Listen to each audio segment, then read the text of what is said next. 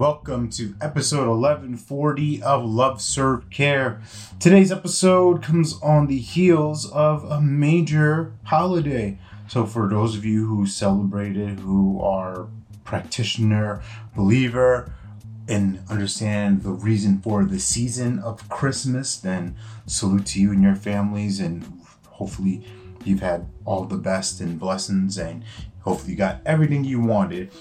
And what comes to mind in this time for me with gifts and receiving were the challenges that I had as a as a kid, where I had the story of I'm not worthy, I'm not I'm not important, I'm right, all these different disempowering thoughts, these non-useful lenses of life and relationships with people and Christmas would be a tough season for me because all these feelings would come up again, all these insecurities, all of these things inside of me, the, the monsters inside of me, not wanting to receive, not wanting to feel blessed, not wanting to be connected, and kind of being thrust into that space of here's everybody, we're all together, this is what family does. You know, I talked about the tradition yesterday, yesterday's episode, and the tradition for me was this is a time for me to be miserable and sad and upset and, and frustrated and not want to be with people.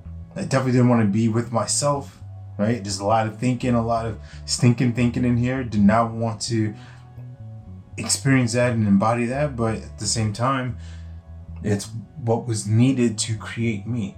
So as as painful as it may have been in those spots, also don't take it away or don't regret it because that's what was necessary.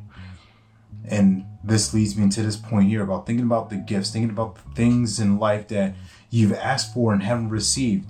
And not to judge that and not to look at it like, why can't I have this? And why isn't it my time? It should be my turn. It should be, should be, right?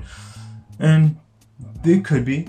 But also think about what's in store for you. What's the next blessing on the way in? Right? If you've missed this client, if you've missed this appointment, if you've missed this connection, maybe it's setting you up for something better. And if you're open to that, your lens may be receiving that, and someone, something is going to fall into your space that is going to make a massive impact, or you're going to create that too. So look at these gifts, look at all these things that are available for you, how they're working in your favor, how they're blessing you, they're blessing their your clients and continue asking, continue to be specific, continue to be bold. That is a blessing in itself. So remember that you are born to live your life in abundance. You're the master of your future and your freedom, and you have complete dominance of your thoughts, your emotions, and your habits. Take care. God bless. Stay blessed.